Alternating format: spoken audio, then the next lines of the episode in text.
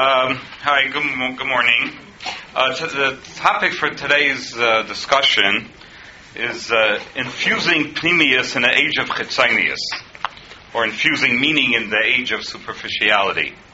I want to begin with two stories, and uh, I'd like to hear, get your feedback on what you think about these two stories. I, of course, have my own perspective, which might be clear from the from the heading. But uh, I really would like, I'm open to other people's opinions, and either I'll convince you of that my opinion is more effective or not. Either way is fine. These are two, uh, both uh, true stories. Um, a, a long time ago, I got a phone call from a father from out of town. He wanted a phone consultation, and uh, he was very concerned. He had a 17 year old son who uh, had dropped out of yeshiva already for a while, and he was uh, working at a pizza shop. And the main focus of his uh, concern was his son's inappropriate dress, inappropriate music, inappropriate hairstyle, inappropriate friends. But he wanted to reassure me that there was one piece of good news that he wanted to share with me, is that um, he got his son to learn every day for an hour with a chavrusa. Now, since it didn't really sound like the type of thing that the kid was into, I said, well, how did you manage to do that? He said, well, what I did was, since he's chalishing to drive, I told him that he could only, I'll only permit him to take driver's ed if he learns every day with a chavrusa for an hour. The son was furious about it, but felt that he really had no choice other than to agree, so he agreed. That's story number one.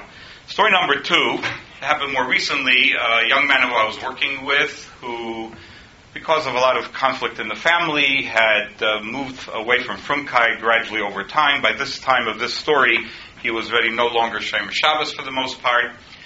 And uh, he went to visit a friend of his who went to a yeshiva that's geared for kids at risk or pre at risk kids. I had a friend there, and he got into a conversation with he got into a conversation with the manal of the, this yeshiva, and in conversation it came out that his big passion, his he had a great passion for music, any type of music, including Jewish music, and he himself was quite talented in that area, and he had a, a dream that he would become that he would uh, get into the Jewish music field. So this manal told him that happens to be that I'm a very close friend with one of the big people in the Jewish music field, and I can get you an appointment. And, you know, you can speak to this person. He was like, this young man was incredibly excited about this. You know, he dreamt about this all the time. But then he added a caveat. There's one condition. You have to come and learn every day for two hours in the yeshiva, and then I'll set up this meeting for you. So I'd like to hear from you what, what you think about, you know, whether you think it's a good idea or not a good idea, what this father did and what this Benal did, and what do you think the possible consequences will be? Yes? The father did is go to backfire. Okay. Backfire. There's too much pressure. Uh-huh. He's getting him in a, you know, something that the child wants, and he's, he's nailing him down to something that the child can't do right now. Okay. And what about what the Benal did? Similar, but maybe not as tough. But it Mm. is tough because two hours, it's even worse. Any other, uh, yes? Just a comment. I think Sure. it's a little conditional depending on what the environment of the learning was. If he was able to, to um, manipulate it so that the boy was learning in a way that he actually enjoyed what he was learning, Uh-huh. and had a chavrusa that was somebody who could relate to or something. content that they were learning was something that could impact the child. Uh-huh. Maybe there would be a little bit more of a leeway in both cases for the Uh-huh. manipulation of the item for the learning. Uh-huh. Uh, Anybody else want to know? Uh, okay, uh, see, it's true. The problem with what you're saying, you know, is that, let's say if, if there was nothing negative happening, in other words, let's say you stum get a guy in the street, and uh, thank you very much. Okay, so let's say if you if you stum find somebody in the street, and you know you somehow entice them to come in, and you get some geschmacky guy to learn with them, and something that's interesting. So even if he wasn't all that excited about in the beginning, there isn't. It's sort of more neutral. It could be if it's the right person with the right topic and the right environment. In fact, that could happen. Uh, it's you know when, when it's when it's, when a child is being blackmailed into doing something that he clearly doesn't want to do. See if the parents would sit and say, "Listen, maybe try. He's a real nice guy. This guy, and maybe you know if you can talk him into it, it's one thing. When you have this negative, a very strong negative feeling, uh, you know, I think it's highly unlikely to work. With the second situation, I was more familiar. In the first situation, I never spoke to the boy. In the second situation, I did speak to the boy, and he was like furious about it because he felt it was being dangled in front of him, something that he wanted so much, and you know that was being used as a way he like, you know, was no with a big olive. So now, the reason I think the reason why people do these type of things is because, uh, in fact, with the story with uh, with uh, with uh, the father, I told this story over this past summer to Michal Yehuda when I was in Eretz Yisrael. I had a meeting with him, and I asked him this question, and he told me, he told me, Anybody who thinks this way doesn't understand the first thing in chinuch. I afterwards, I, when I wrote it up, this conversation, I changed the lashon to lashon nikia, just not to insult anybody, but I'm telling you through the way he told it to me. Uh, right? And, and so the question is, why do people do things like that? And I think the reason why people do things like that is because it's not because they don't understand the technique. That's not a problem in techniques. It's a problem, I think, in the whole perspective, the whole attitude, and uh, you know, a, a, wrong understanding. Perhaps we can get an idea about this from uh, the the Rav Chaim Shmulevitz has an incredible vart on, on, the inyan of the Meraglim.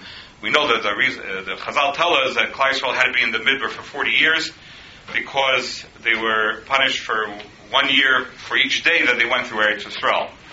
So Chaim asked, they didn't do any, they didn't do anything wrong when they went to Eretz Yisrael. L'chayra, the was only one day, not not 40 days. When they came back from Eretz Yisrael and they said Lashon Hara in Eretz Yisrael, that was the Avera. So, so why are they being punished for 40 days? So Chaim says that what they did on the last day when they came back was a natural consequences of what they saw. The problem is that they saw everything with an ayin ra. That's how they saw everything. So it's not a time on them why they said bad about Eretz Yisrael. They saw bad, so of course they said bad. They were supposed to report what they saw. The problem is, why did they see everything bad? Right? So when you have a, a, the wrong perspective, then the behaviors that come from the perspective is not the problem. The problem is the perspective. And I, I, the, the Michlam says, and I quote, "Matzina bedarenu dor shel ikvus the Mashiach shu bebchinas erevav chitzonius kedivrei hagra." He says Rav Dessler says that ours is a generation of chitzonius, of superficiality. And I doubt if anything got much better since the time of Rav Dessler when he said this. Baruch Hashem, from what I heard, you know, before I go speak somewhere, I ask around a little bit about the school to see if there's anything I should focus on. I must say that it doesn't sound like this is such a big problem in Ateret, Baruch Hashem, but I guess all good things can use chizuk. So if all we do, perhaps I'm preaching to the choir, but nonetheless, you know, uh, I'm sure it's something that we can all uh, uh, you, could benefit from thinking more about. Now, when we talk about chitzonius, there's really two a- angles of it. Uh, chitzonius can be a lack of depth, right? Or chitzonius could be a lack of seeing things from a broad perspective. Now, chitzonius is not only in, in, in, in, in, in Gashmius, you know, that's the most obvious chitzonius of our generation, but there could even be a chitzonius in Ruchnius. I always find it very sad when I speak to Bachrim who are having some emotional problems, and I speak about them growing up and their whole attitude toward learning. Uh, many of them have been told throughout the years, you know, the reason why, what do you think they're told? Why, why should they learn well? What's the reason a Bachar should learn well?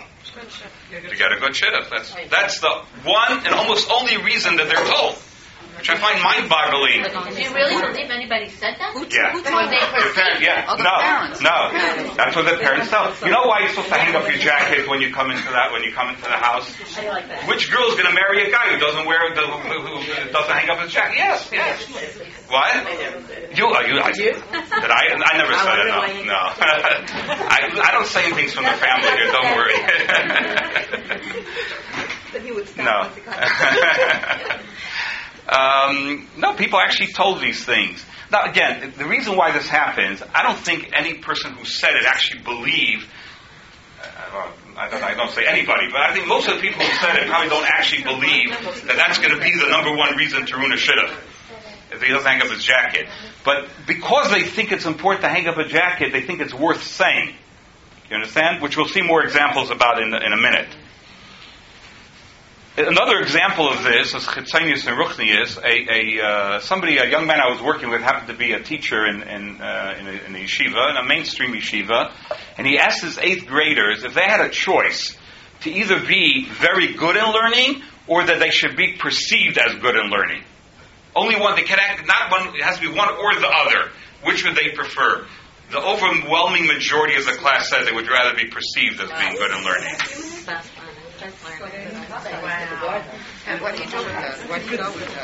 Okay, now, now, um,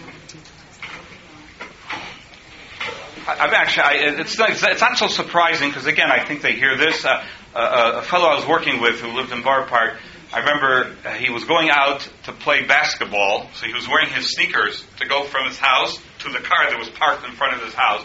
And mother got hysterical that he'll never get a shidduch. Somebody's going to see him walking with sneakers. He was clearly going to play basketball. He wasn't going to shul or anything, you know. But to go from his front door to the, she didn't tell him it's not the proper thing to do. She didn't say it's wrong for you. She, she didn't say. I, don't know if I would agree with that either, but at least it would be a good reason, right? Instead, she said you, you won't get a shidduch. That's the reason. Now, if you think this is, uh, you know, interesting, somebody just showed me my my, my chavrusa this morning showed me actually very appropriate for today. Showed me from the, I think it's from a recent Yated, January 11th, uh, in the Chinuch Roundtable here. Very interesting. I'm sorry. Uh, no, no. That, I think I don't. I, I don't these, this is two, two, interesting stories here that were told by te- by a teacher. One one 11th grader was told by, this is the main question here, 11th, uh, an, an 11, 11 year old, yeah, 11 year old boy was told by his mashgiach they should go home and smash his iPod because that's what's preventing Mashiach from coming. Okay? And then one of the mechanchim who responded to this question, the question was what, what to tell the child about what the, the Manal said. Actually, excellent answers. Every one of the answers I think were excellent. You know, how to balance the kavod of the Rebbe with making sure the kid doesn't go up crazy, right, like Rabbi Bender said. He shouldn't, grow up to be a Meshuggah. Um, but the balance, I think it was like unbelievable answers. Each one was like some zach. But the other, one of the Rebbeim, one of the Mechanchim who responded, said another story, this is like unbelievable, that a Rebbe told a kid whose mother never had cancer that the reason why his mother had cancer is because he's too much into sports. Okay. Now, now again, I don't think these people were either cruel or, or horrible people. I think it's because they get fixated. This is another form of chitzonius, you know, is when you don't see the broad perspective. You know, this Rebbe probably saw many kids, you know, wasting their time on iPods or looking at inappropriate things on iPods and whatever they do with the iPods. Actually, I don't even know what an iPod looks like, but uh, something, I guess all kinds of bad things can happen with them, right? And, and he was very upset about it, and to bring out the point, he, you know, perhaps exaggerated. Uh, you know, the thing with the cancer is a little bit harder to understand, but again, I, I, you get fixated on a certain point that you're trying to get across, and sort of, uh, you know, anything goes. People say the same thing about the Shoah. You know, that all, throughout Nach.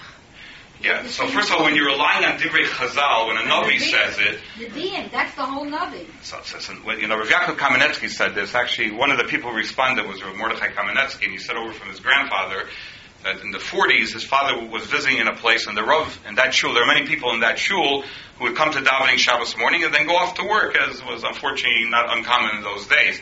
The Rav gave a drasha. The Mashiach is planning to come on Monday, and anybody who goes to work is not going to be able to accompany Mashiach. Right? And so Rav Yaakov got very, very angry about it. And in fact, 40 years later, he once met this Rav. He said, No, did I tell you Mashiach was not going to come? And in fact, it was one of, one of the people who came over after the drasha was somebody who was slowly working it toward being Shomer Shabbos. He was in the process. And he was afraid that if he doesn't do it right now, that's it, it's all over. Rav Yaakov then said, you know, when you when a Navi says something, so then, you know, that's the way it is. And since we don't have the Nevi'im today, nobody is of today of the position to be able to make such a comment. Of course, you can say if you want to bring Mashiach closer, then of course doing Torah and mitzvahs and chesed and everything else, of course, will bring him closer. But to say it's happening for a particular reason, unless somebody claims to be a Navi, we really don't know. But the reason why people say it See, when a Navi says it, he can be certain it's going to happen. You know, when the Rav says it, I don't know if he was so certain that Mashiach was coming on Monday. So what's going to happen afterwards? I don't think he was thinking about that. He was thinking about getting people not to go to work that particular that particular Shabbos. That's a very narrow perspective. I think because of uh, of, of, of this narrow perspective, I think that's the reason why there's such a proliferation, maybe not in this school, but in most schools, and certainly for younger kids, there's such an incredible proliferation of contests and prizes and, and, and, and induced competitiveness. It's, it's, it's really it's like, a, like a magefa.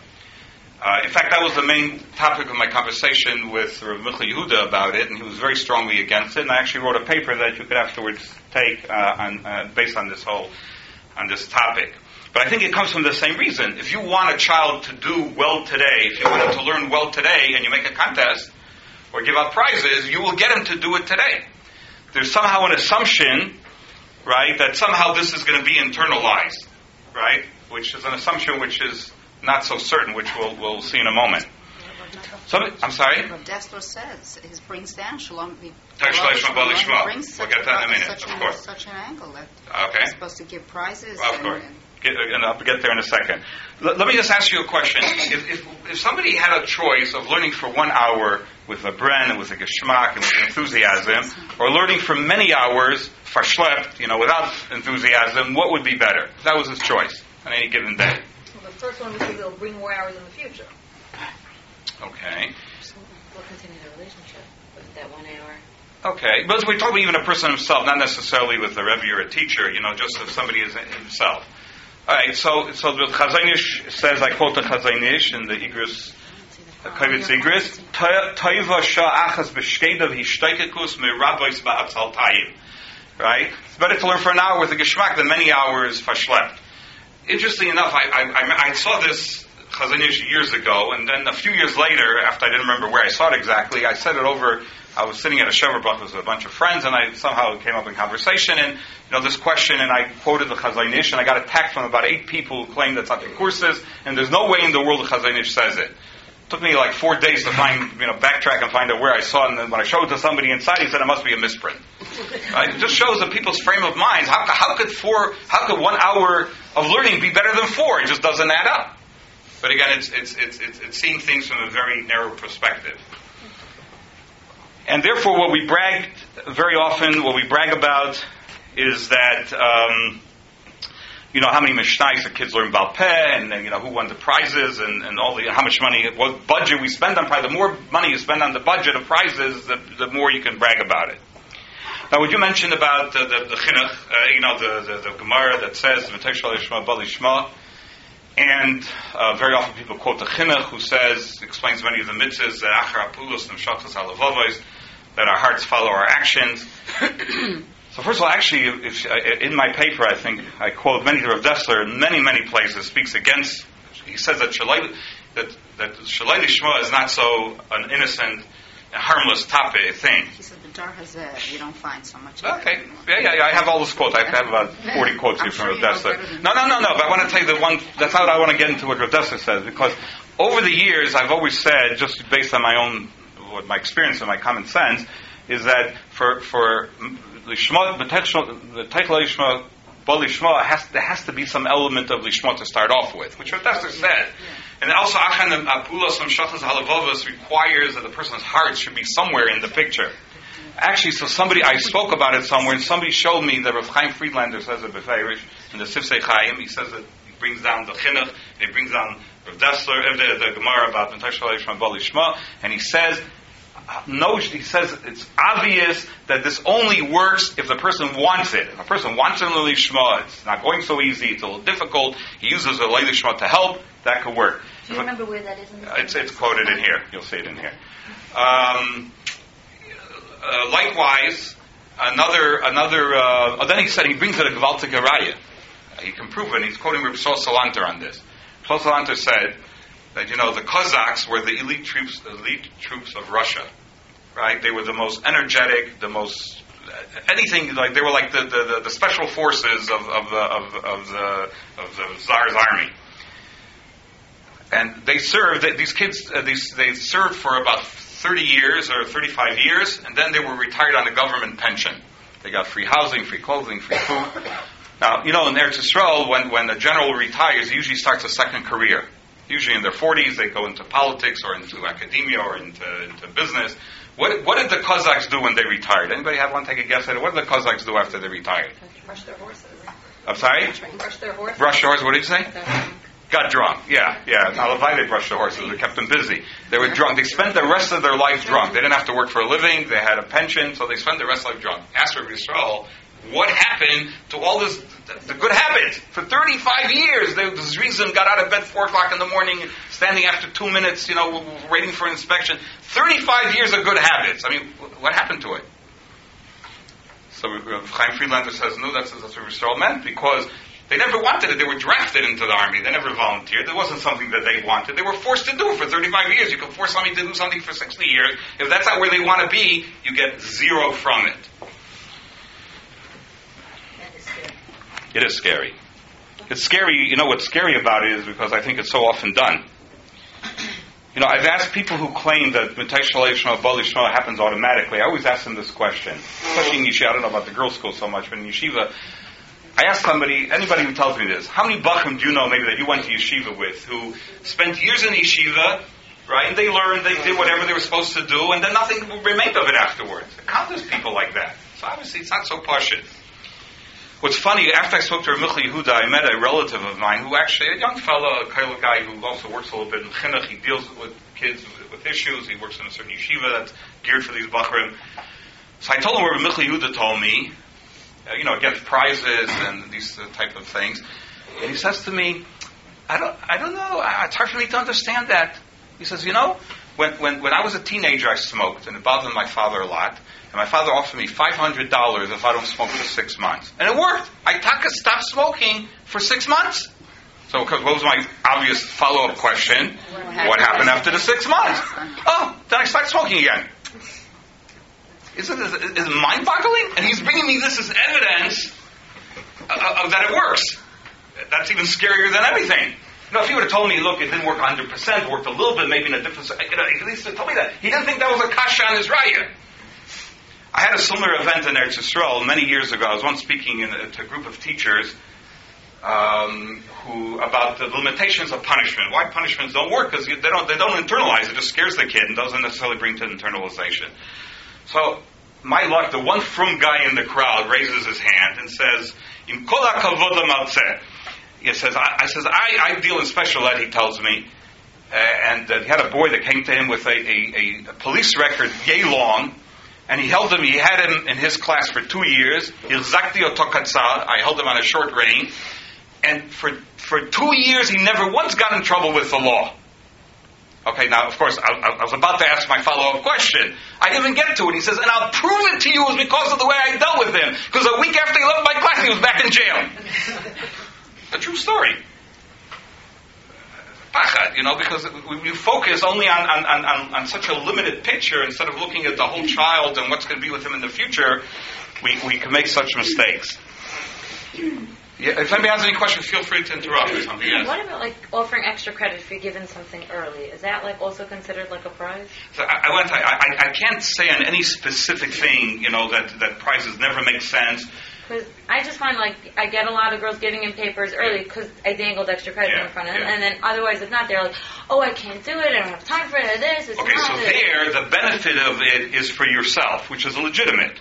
If you want to not be marking papers from three years ago, actually, I'll tell you a funny story that when I was in school, I once wrote a pa- paper on perfectionism. I did a lot of work of writing, writing on that. I wrote a lot of papers on that point. So my teacher, who my professor, who was a great professor, who usually wasn't makpid at all when people were handing him in papers like three years late. So he got very upset about it, and he made an announcement that, uh, that from now on, new policy. He's tired of people handing him papers so late. You know, he forgets who the, the, the, the student was by the time he's marking the paper. That from now on, if you hand it in late, for each uh, day or week, you get you know a point off. All right. So actually, I hadn't come up with a subject until shortly before the time it was due. That's when I found the thing I wanted to write about. So I handed in like two days late, which was the first time in my career in college I ever handed in a paper late.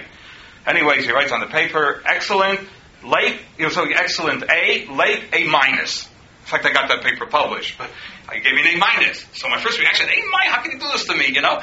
Then I said, how can I go complain on a paper on perfectionism that I got A minus? So I was left with that. So, so that, you know, if you use it as a way to, so that it's easier for you, that you don't have to have people spending forever getting, it's not necessarily a chinuch thing for the student. It's for you, which is fine, if it helps you, you know. In theory, it would help me if I was, wasn't backed up from other things, but Okay. like it bothers me when I get half or more than. So fine. So as long as you know what you're doing, you know, if you feel that for you, you know, when when a when a uh, store or when a when, when the, if, you pay your bill on time or early, you know, you get uh, you get five percent off. Nobody has any havami. They're teaching you, they're being mechanech you on zrizas, right? The company rather have the money paid on time, which is a legitimate thing and, and fine. I heard a very interesting tape. I don't know if any of you heard tapes. There's a, a big, a very well-known mechanech in Eretz Yisrael, Rabbi Yechiel Jacobson. Okay, so he has a series of tapes on Chidduch. They're fantastic. You have to be able to speak, hear Hebrew a mile a minute, uh, the way he speaks, but he says great things. So he said over here, he said over Gewaltige Meise, he said that uh, he once had a friend of his who has a big Chevras Tillim organization, and this friend was bragging to him, uh, you know, how many kids he has learning Tillim, and how does he brag to him? His budget for snacks and prizes is a place, I don't know, hundreds of thousands of shekel.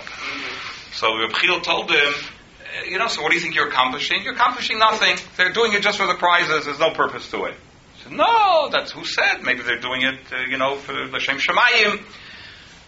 And, and, the, and the person, the organizer said, you know what, let's ask them. Well, ask the boys why they're doing it.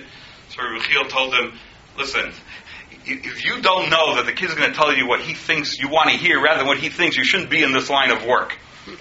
So he said, okay, so how should we find out? So Ruchiel Jacobson came up with an ingenious idea. He said, tell the boys that there's a kid in the neighborhood who you're trying to convince to come. He doesn't want to come. And everybody should write an anonymous letter. Don't sign your name to it. Write why you should come come because you have nothing else to do anyways, and there's so much good snack, and we have great prizes. He said, now, I think one kid out of a hundred wrote something about Ruchnias. Oh, but that might be because they wanted to entice Oh, the other boys. all right. I knew you were going to ask that question, so I That's prepared the follow-up. Well, one minute. Well, listen to. One minute. It's only half the story. It's only half the story.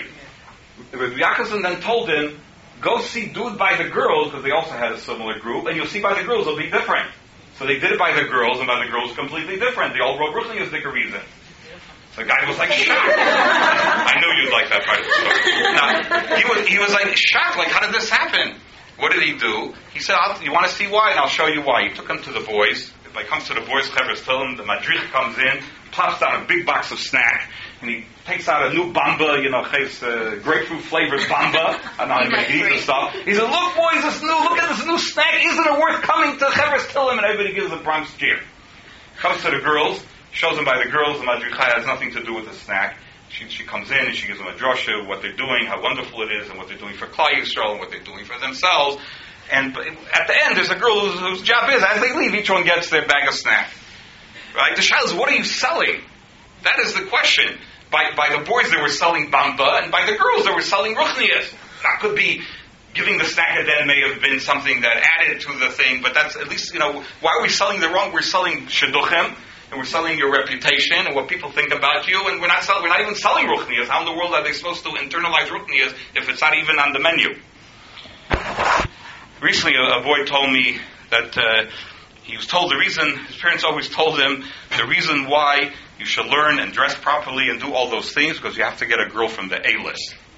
You know, it's only after he was in therapy for a year. He, what happened was after a year of therapy, he suddenly realized he doesn't even want a girl from the A list. You know, that's not, that's not the type of girl that he needs.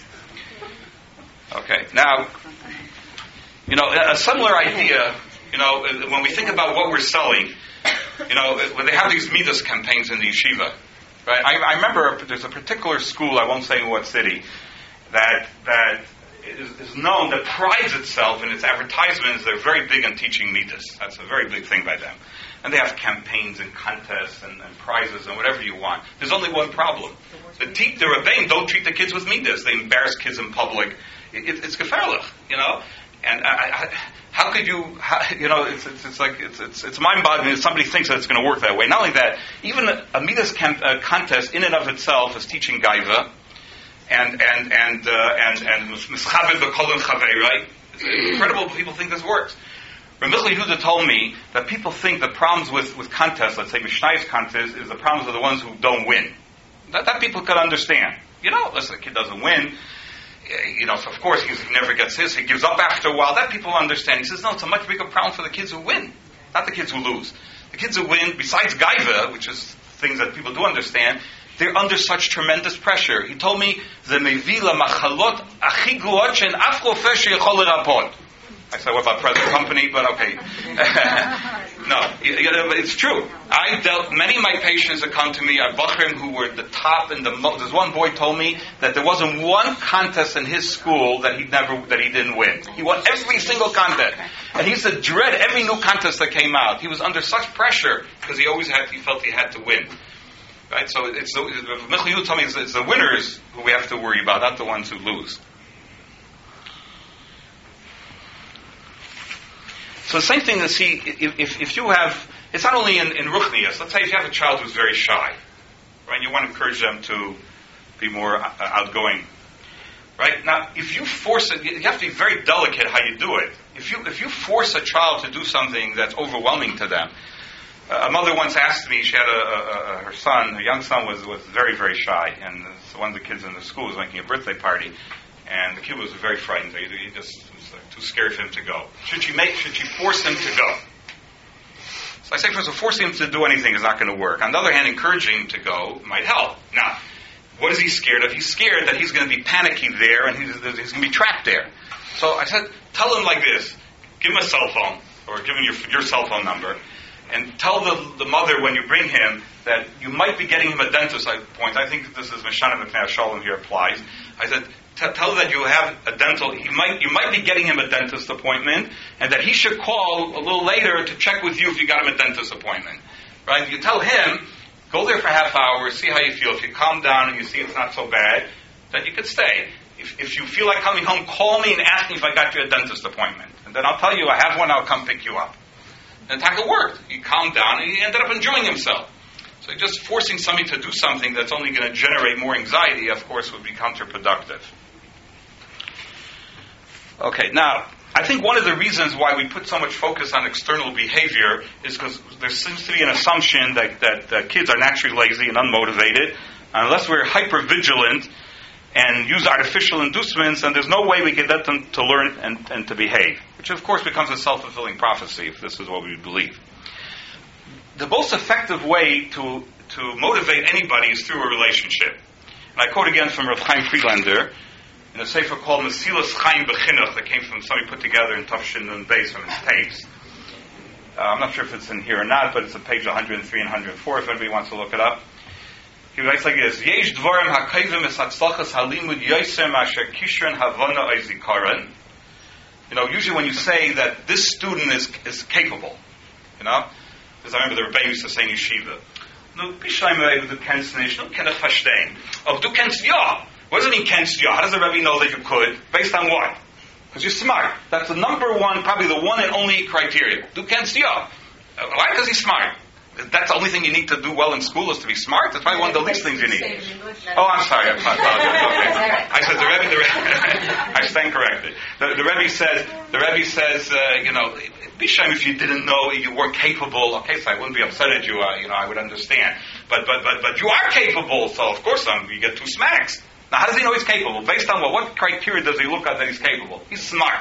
The only criteria they look at. If you're smart, then you're capable of everything. Being smart is probably one of the least necessary qualities or tools a person needs to be matzliach. There's actually a uh, Tiferes Yisrael in Avos that says uh, over there in, in, in, you know the Mem uh, the Memches Dorm Shatar Niknas Behem. One of them is uh, Besimcha, and the Tiferes Yisrael says something approximately like Eilacha Davar Hameineya Shkeda Havana V'Zikarin Kemaya Atzas V'Adaiga. That that, that uh, uh, sadness and worry is the number one uh, impediment to being able to use your head for remembering and understanding. It doesn't say anything about, it doesn't even mention uh, smartness, IQ, or anything of that nature. So this is where Chaim Friedler right. He says, "Haratzon hu echad hakishonis hanichbadim b'yoser." The main kishon of child needs is, is, a, is a motivation to learn. He quotes the Chazon Ish, the koich hachiba peseach es hamoyach v'salev livloya chachma bina v'das.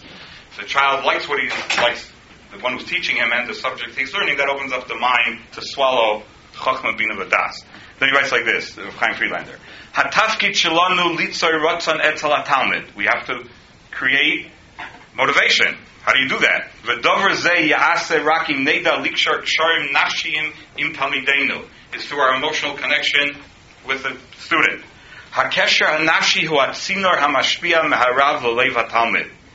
רק בתהליך של הקשר הנפשי נוכל ליצור בנפשו של הרוצ... בנפשו את הרוצן ללמוד, על כן על המלמד ליצור בכיסתוסוי, אוויר נויכה, אוויר שמחה, הפסחס לב. Is that in your article? It might, uh, probably. It's not, uh, Is that safe available? Uh, I have it. Somebody gave it to me. I don't know. Uh, I imagine. If you want to borrow it, if you don't, if you can't find it, you want to borrow it. All that. Um, and he, he, he relates with Chaim Friedland. That's why the Milsa the Chusa, the Gemara says there were Tanaim when they started their shir. They would say something light, something interesting, perhaps a joke. I don't know, something that that you know to get people in the right mood. This is not only this is for, that was said regarding teachers. The Alei Shur Rav Wolbe says it regarding regarding parents. This is in Chelik Aleph, page Samach. He says, Dafka ha'ovos hem ha'mekashim es habonim l'teres kel chai. Ovos liyodim hu ha'mechaven es hayodim en derech Hashem. If you want a kid to keep their kid in the right track, it's your relationship with him that does it. Ila zayis chayovim lishmor al ha'kesher ha'tivei hazeh lebal yinotek lo'ilam. Ein l'cha dover ha'mekalkel es ha'yachas ha'levovi ben ovos l'bonim k'moy roiv moira.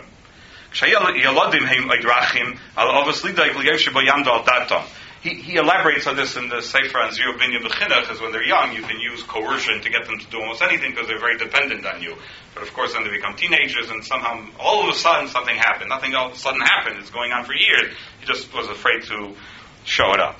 Now, but even when one uses rewards, we know Chazal do mention there's a famous Rambam in, in the, in the, the Hagdoma to Chelik. You know, he writes about when they're little, you give them candy. When they get older, you buy them clothes. And they get older, you buy them something else. And they get older, you give them a stella. Right? What, what, what, that's it, right. So obviously there is a place for it. The question is, what is what is the purpose? What would you say if you had to use like one word, like or, you know, what what is the purpose of a prize? What do we typically think the purpose of offering a kid a prize if he does something? Incentive. Incentive. Incentive. I heard an unbelievable tape from Matzio Sam. It was mind-boggling. It was interesting. Actually, this drasha he gave, or shmooze, it was actually trans- it was translated and printed in a very hush of a um, monthly uh, Haredusha magazine. But I think the guy who wrote it got the whole point exactly wrong. In my humble opinion. I listened to the tape a few times, and then he got it wrong. I maybe didn't listen to then because at the end he clarified something. He says the purpose of rewards is not incentive.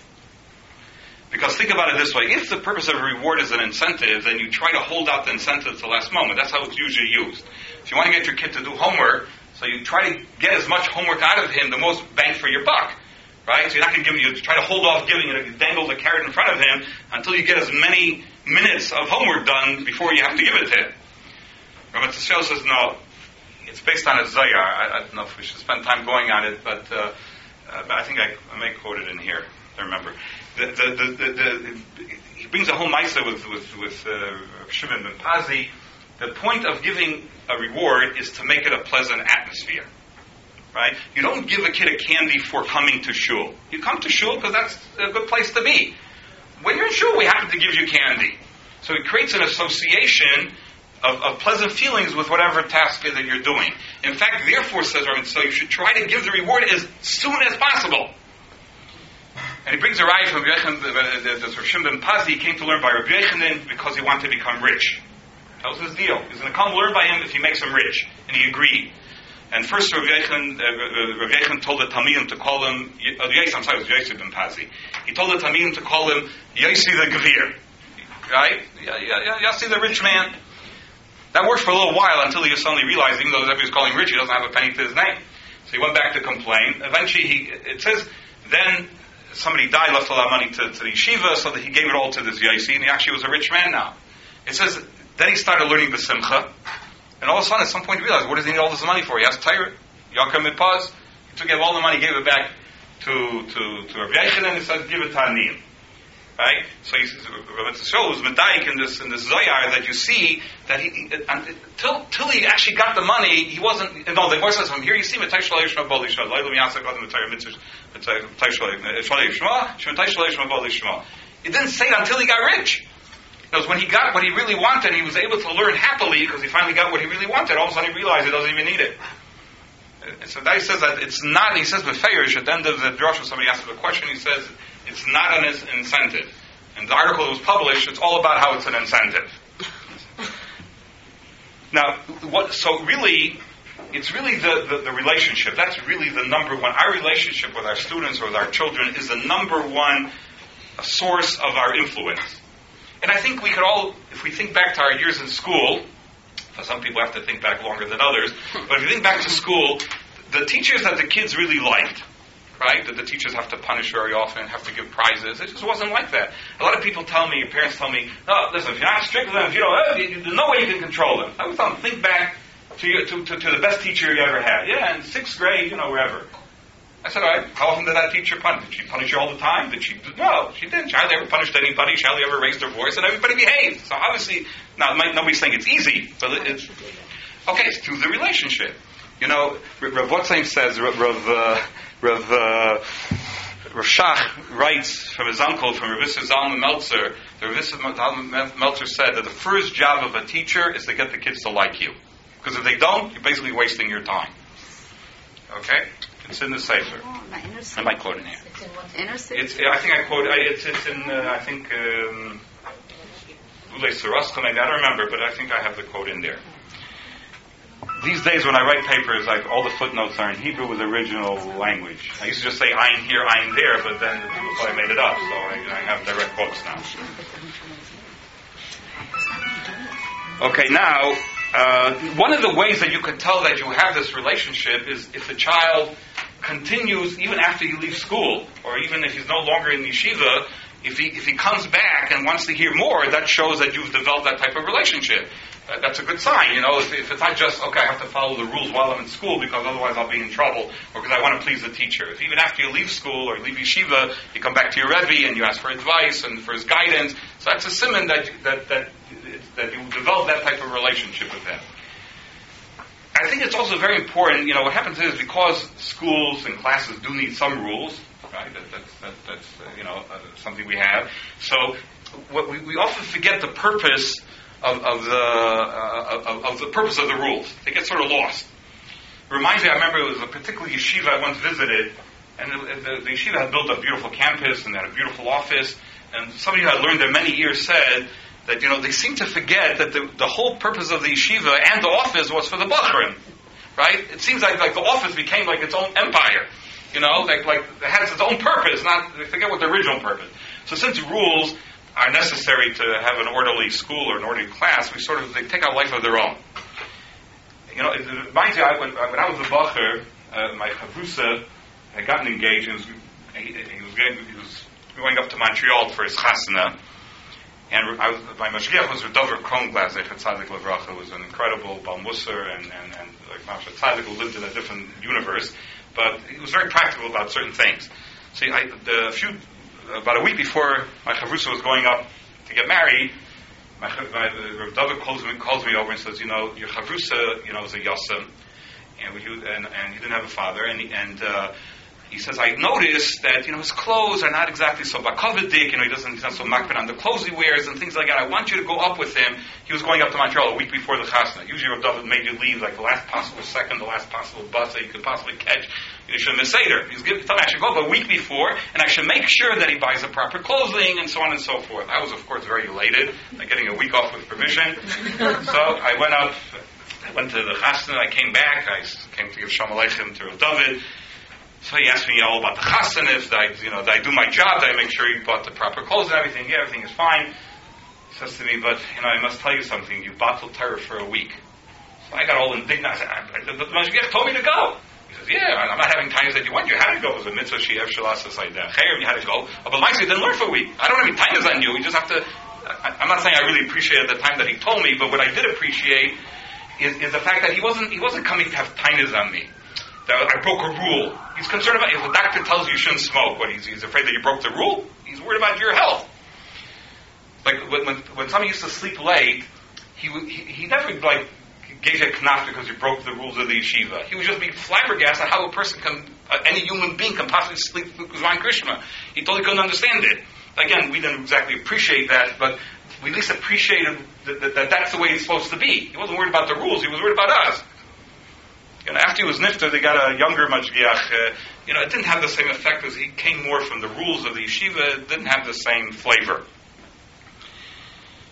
Now, really, the truth is that um, instead of looking at the at the external, you know, just looking at the chitzonius of the behavior, really, what we should look at in, to understand the pnimius, we have to look at the chitzonius. We have to look at, at, at where the child is coming, when the child acts in a way that's not appropriate or is not learning or is having difficulties, understanding the surroundings where he comes from is, is the way we can get to understand his pnimius or her pnimius. There's an amazing Mises I saw. There's a sefer that came out recently, Binas Hamidus. It was put out by Yitzchak. Um, have you name? Uh, Lawrence. Lawrence. Lawrence, yeah. Yitzchak Lawrence from Kol. Uh, it's an unbelievable sefer. There's a story there in the introduction that Rabbi Yitzchak Lawrence writes. The Mises of Shach, which I had never seen before. It was an amazing story. That uh, there was there was a boy that uh, that they caught him being Michal Shabbos a few times in the dormitory. So the, the staff of the yeshiva got together and decided they have no choice; they have to send him away from yeshiva. So they went to Rav Shach to get permission to throw him out. Uh, because that's really a halacha. If it's considered a shail of nefashis, din in nefashis, you have to get rishus from a to do it. So went to Rav Shach. This Rav Shach was already this was toward the end of his life. He was extremely weak, and they, so they tell him what happened. And Rav Shach says, "So tell me, what is the parnasa matzav in, the, in this boy's home?" They all look at each other. How should we know? You know, we don't deal with tuition. How do we know? So he says, "And what's a shalom bayis matzav between the parents?" Again, how should we know? So Rav Shach, like, he, describes it very dramatically. Rav Shach like pushed himself off the table with tears streaming down his eyes. He says, "Right him, I him mein shtul. Right, I write this like the Gemara. Somebody's out to kill somebody, right? I write it out of my house. He threw him out of the house. He threw the whole bunch of them out of his house. He said, you, you, you, all you know do is throw a kid out of yeshiva. You don't even know what's going on in his life. Right? Anyways, of course, they were probably chastened and they went and they went and looked into it, and a week later, the parents got divorced. Right? And there was absolutely no parnasa. There was a terrible parnasa matzah. You know. Those ideas, you know, how could you understand what's going on inside of a child if you have no idea what's going on in his life? Yes. Sorry. Yeah. One of my children was acting out in school. Mhm. Whatever. And the teacher called me, and she told me she was whatever. And I told her, I think this child needs to feel valued and connected. So I told her maybe like choose her to do some type of project. But the point of it was not to give her the kavod involved in being the one chosen, but let's use it as a means to connect with her, you and me. Mhm. So what happened? She came home. She told me I got chosen when I said, "Come, let's take out all the lettering. Let's see which lettering you think Laura's going to like the most." So it gave, it forced me to connect with her, and then she took it to school, and she had to go to Maura and say, Maura, which one do you think is, you know, would work? And then Maura spent a minute with her talking to her, and then she came back home, Well, that, that's, okay, it's beautiful that you get a, the A that you thought to call the teacher and that she you know, cooperated with you. But, uh, you know, sometimes there's things are much more dramatic than a child's individual needs. You know, you're talking about one level, you know, even when things are normal, but, you know, each child has a certain need and we have to try to be responsive to that need. But, you know, there, there are times that there, it's, I, I see it sometimes with my patients who are going through unbelievable difficulties, all kinds of the craziest things going on in their life, and the yeshiva has no clue they're reacting to his misbehavior, and nobody has any idea what's going on. You know, it's like such a disconnect. You know, and and and and you know, sometimes if I if I know the people in the yeshiva, and I feel it's safe for the bacher to be open with the people there, and I, I, I you know, so Baruch Hashem, most of Rebbeim, once they hear what's going on, you know, they take a different approach. But uh, very often, because they don't make these connections, I, I, I once I once had a patient whose uh, father had a drug problem which nobody knew about because he was a very respected person. And the boy was having a lot of problems, and uh, they wanted to throw him out of yeshiva. And I got permission from the boy and his parents. They want they asked me to speak to the rebbe and tell him what's, what's going on in the house. Maybe they won't throw him out. So I told him, you know, that his father has a drug problem, and because of this, all this is happening. So the rebbe says to me, he was a long-time rebbe. He says. So who said there's anything to? Who says that that has any impact? Like you know, Meichet Tesa. How do you know this? You know, Meichet Tesa has a connection. So, so I'm saying, but when when you look at, uh, uh, you know, I, I, I, um, I, I saw there was in the one of the latest mishpacha, the mish, I think the mishpacha in Hebrew, the one that came out last week. There was a very interesting story there. They have a, uh, a section called uh, Echad Mishalanu. So they had there from about, you know, there's an organization there in Israel called Chasdei Naomi. It's a very big organization, gives out food to needy people. So the guy who runs it, has been running, who's established it many years ago, is uh, Rav Yosef Cohen.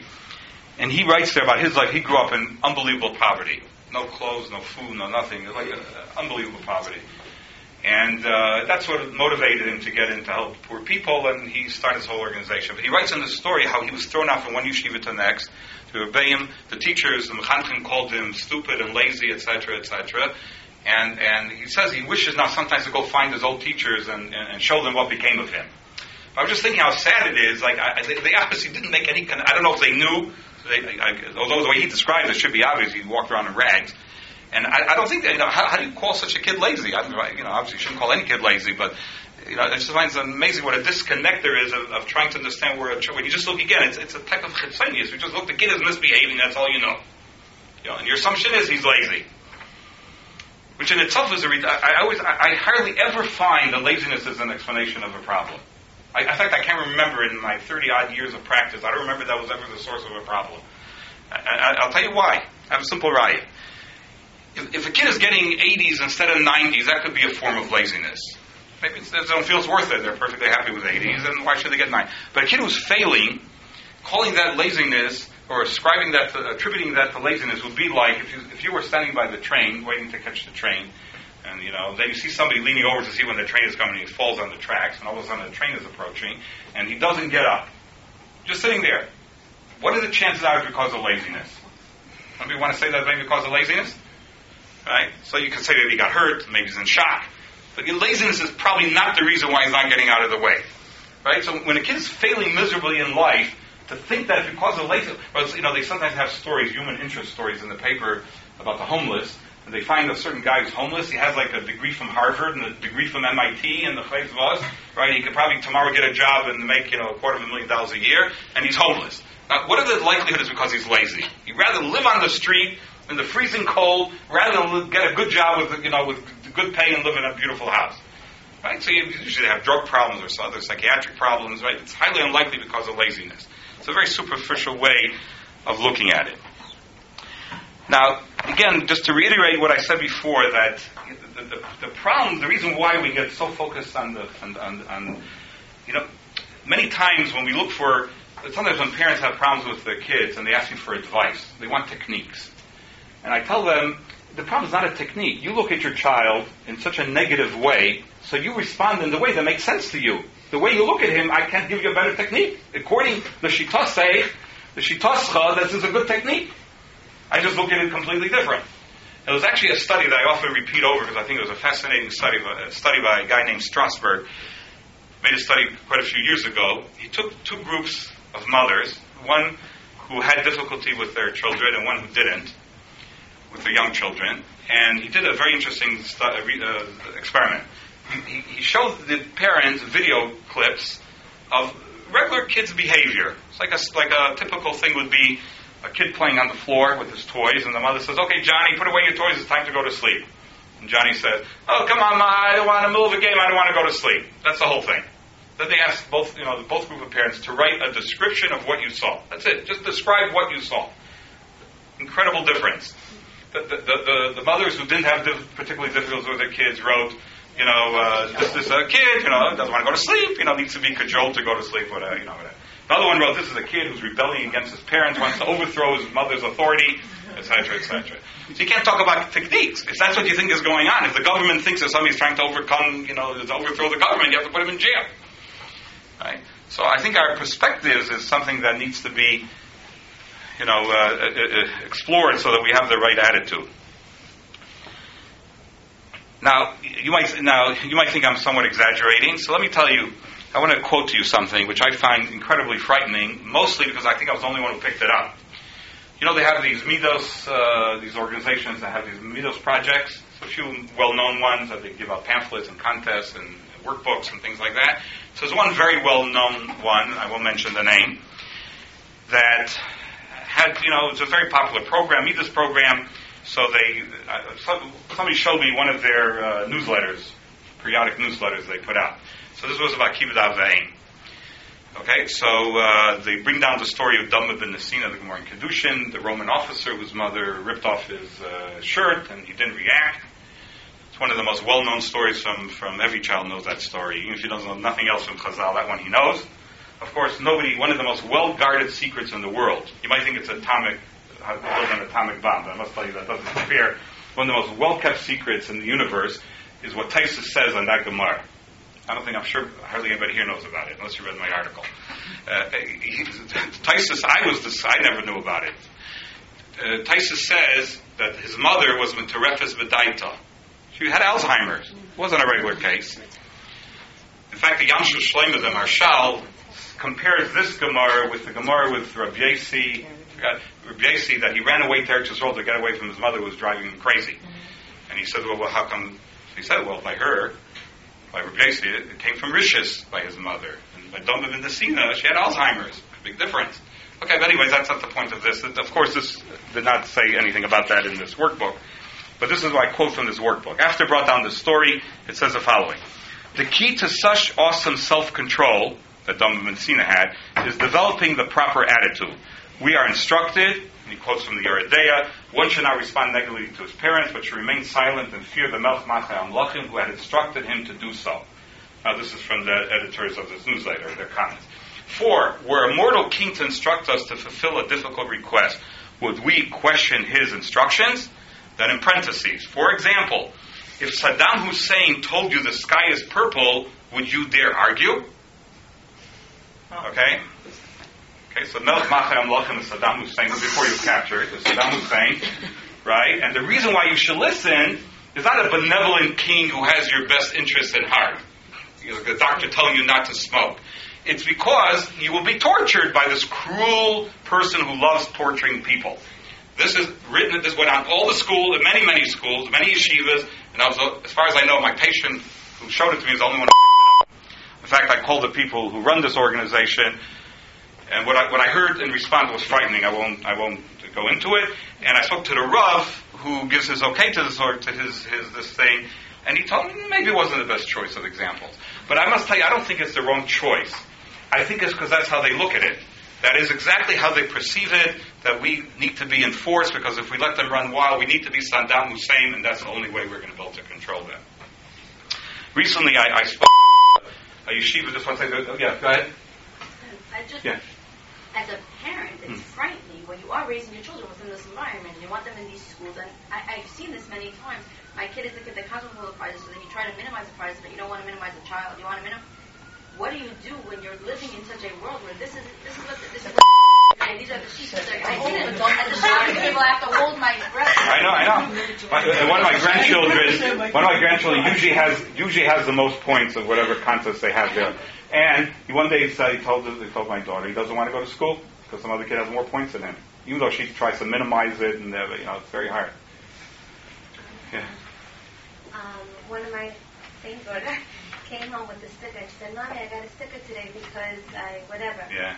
And I said, what if tomorrow you also behave, but Moa didn't see it Yeah. and give you a sticker? Did you behave, you know, good for no reason? Yeah.